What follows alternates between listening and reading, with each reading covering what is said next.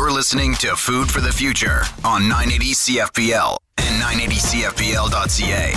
Here's your host, Peggy O'Neill.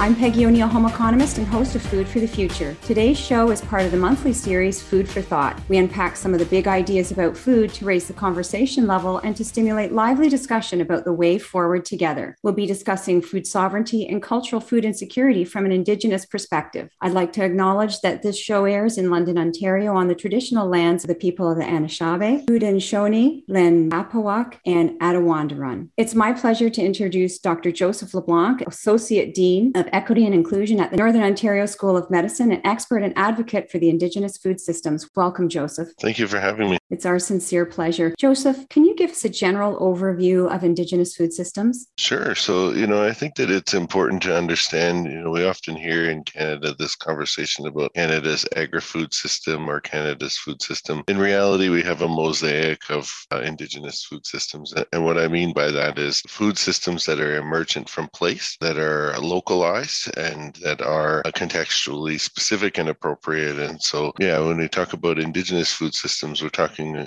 about food systems that are emergent from that particular place and are you know connected to the foods that are available locally. So very very much rooted in the land and place in which the food system is located. And i think that that's something for us all to think about. Different individuals are interested in local food but it means something different from an indigenous perspective. And i'm wondering um, because it is so localized and so contextualized what are some of the implications to indigenous peoples of the constraints placed on traditional food systems. Well, you know, the natural resource management has a huge impact and implication for expressing sovereignty within indigenous food systems. You know, a lot of that relates to a jurisdictional divide that comes from the Constitution, in, in which, you know, Indians and lands reserved for Indians fall in the federal jurisdiction, whereas the natural resources and, you know, agriculture, healthcare typically fall into the provincial jurisdiction. So this leaves a bit of a hodgepodge of uh, approaches across the country. And in Ontario, you know, largely Indigenous food interests, economic interests are considered as a tertiary interest uh, in forest management planning and natural resource management planning, which again, you know, uh, impacts the ability to express uh, participation in the food system in a number of ways, either through population decline or, you know, population increases of, of uh, invasive species or, um, you know, change to habitat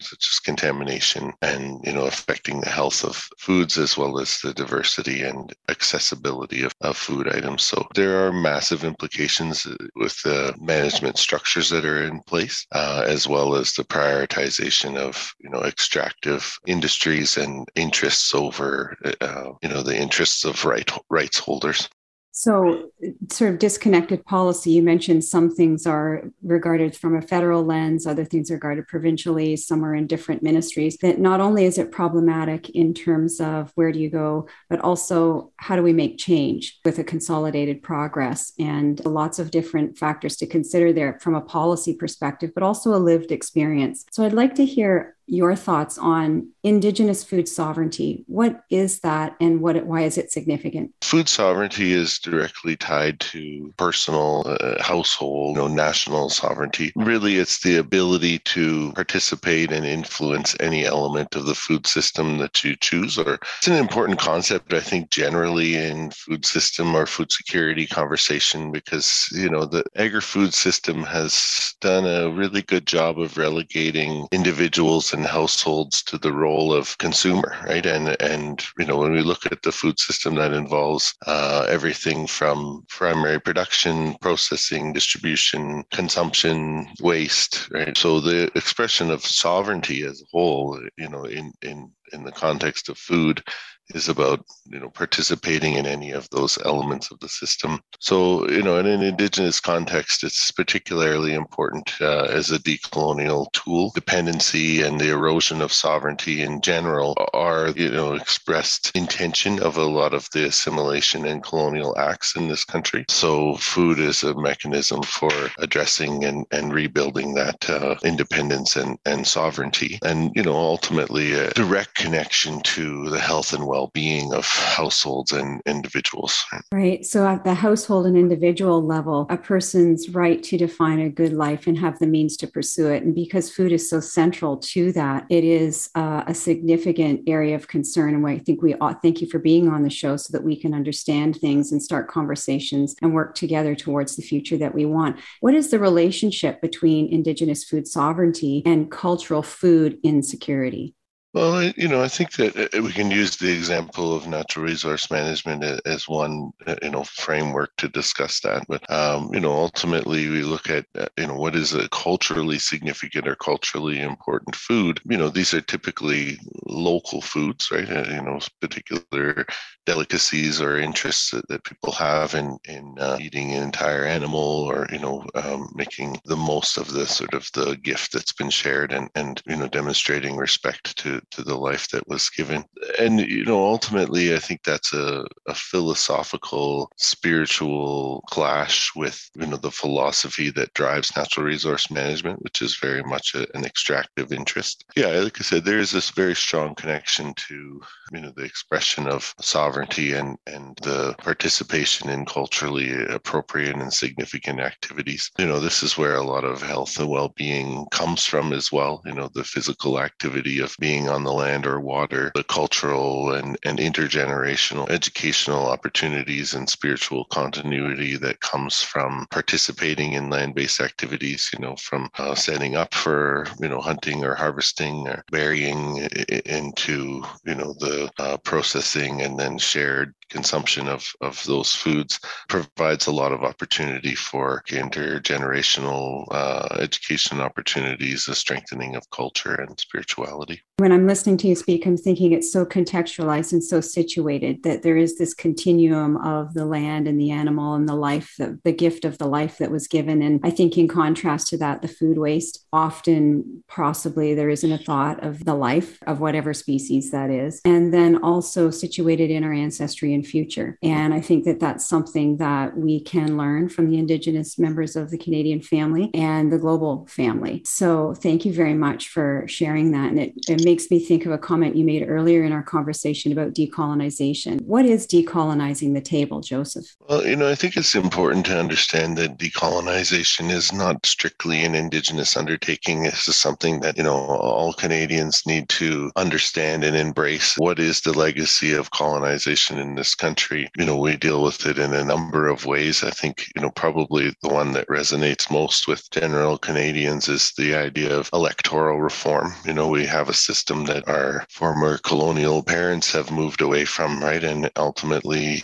you know, we're left with this legacy where we don't have a political representative system that's emergent from this place and representative of the needs of this place and this nation. So, you know, like I said, decolonization colonization is of particular importance to us as Indigenous people and community, but it's not strictly an Indigenous undertaking. And, you know, looking at how we decolonize the table is really about what's there and how it got there and the relationship. You know, ultimately, the table is the central focus because that is where we relate with our family and neighbors and community and is that common factor that all of us are, are connected to. And so, you know, I like to use that imagery of, you know, sitting at the table and the focus on the home economy because that vision of a, you know, food sovereign community is not that every household participates in every element of the food system, but is that there is a, a interconnected relationship between the households where, you know, sharing is occurring and, you know, collaborative undertakings and, uh, you know, a local economy and there is resilience in that, right? So if you look at you know the, the image of say the table or the household and think about what is a market-based participation in the food system that's cash in through employment or social assistance and cash out to the purchase of food. In ontario anyways the social assistance regime will reclaim any additional monies that you are paid you know if you have a gift or if you do a little bit of work. And so this is what's known as like a poverty trap. And ultimately you know resiliency comes comes from diversity of inputs. And that includes not just income from the perspective of what is the cash, but what else is coming into the household, right? And so when we talk about income security as being critical towards accomplishing, you know, food security, we have to broaden that in the perspective to say, you know, what else is coming in that can include primary production such as gardening or participation in, you know, communal gardening effort. It can be, you know, hunting, trapping. It can be trading. It can be, you know, the uh, a micro economy where you're selling something that you make, you know, to neighbors at a local market. It can be participation in communal kitchens. It can be participation in good food box programs. There's all kinds of different ways that we can build resiliency in the home economy and relieve the the pressure of capitalist interests and and that's part of the the decolonization approach right is to say you know uh, what can we do uh, in a cooperative and collaborative manner that is not so focused on uh, the individual and and on the you know, the capitalist interests. So you know ultimately it, it's a big question uh, uh you know but uh, we're hoping that you know through framing it at the household level through focusing at, at the kitchen table approach it, it really you know humanizes the experience and we you know come to that natural connectivity that we all have around food. So a, a deeply significant symbolism in the ter- the notion of decolonizing the table from a humanities perspective from a social perspective and from a natural resources perspective but also from everyone can participate and as you said not in every single thing every single time but where we choose and where our gifts are and so decolonizing the table as a symbolic representation of the change we need to make with hope for the future. Thank you very much for that, Joseph. After the break, we'll discuss the Northern Ontario Indigenous Food Sovereignty Collaborative, an initiative comprised of Indigenous led solutions for traditional food systems, food sovereignty, and cultural food security. Dr. Joseph LeBlanc, Associate Dean, Equity and Inclusion at the Ontario Northern School of Medicine, will share his expertise. Welcome back to Food for the Future on 980 CFPL and 980CFPL.ca. Here's your host, Peggy O'Neill.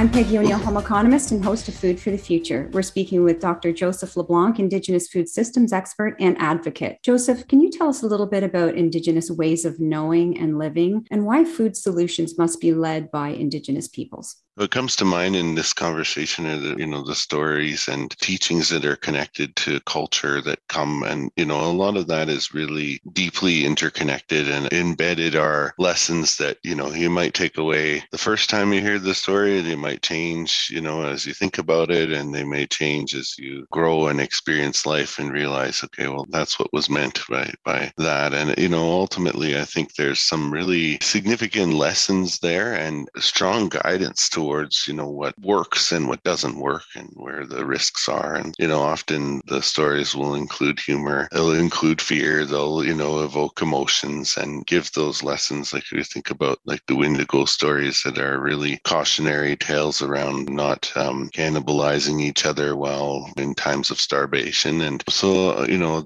like i said those stories evoke that cautionary element but also provide guidance. You know it can be seen for what they are which is really really experiential research, right? Know, participant action research, we might call it today. But for generations, the observation of these relationships and the outcomes of particular actions, our scientific method and, you know, that oral tradition involves, you know, the experiences of countless ancestors, active participation in the development of that knowledge and passing down of that information is the outcome of some of the longest longitudinal studies you can imagine into how to live in these places. So there is a lot of wisdom and, and some clear guidance and cautions within them. When I was hearing you describe that, Joseph, how we need to become seekers, and it's a very personal experience, very connected to humanity, but also very personal and what a, a deep and rich way of knowing. And it's why I think that the initiative, the Northern Ontario Indigenous Food Sovereignty Collaborative, is very important. And can you you please tell us a bit about this? Sure. So, this is the outcome of about 15 years of collaborative work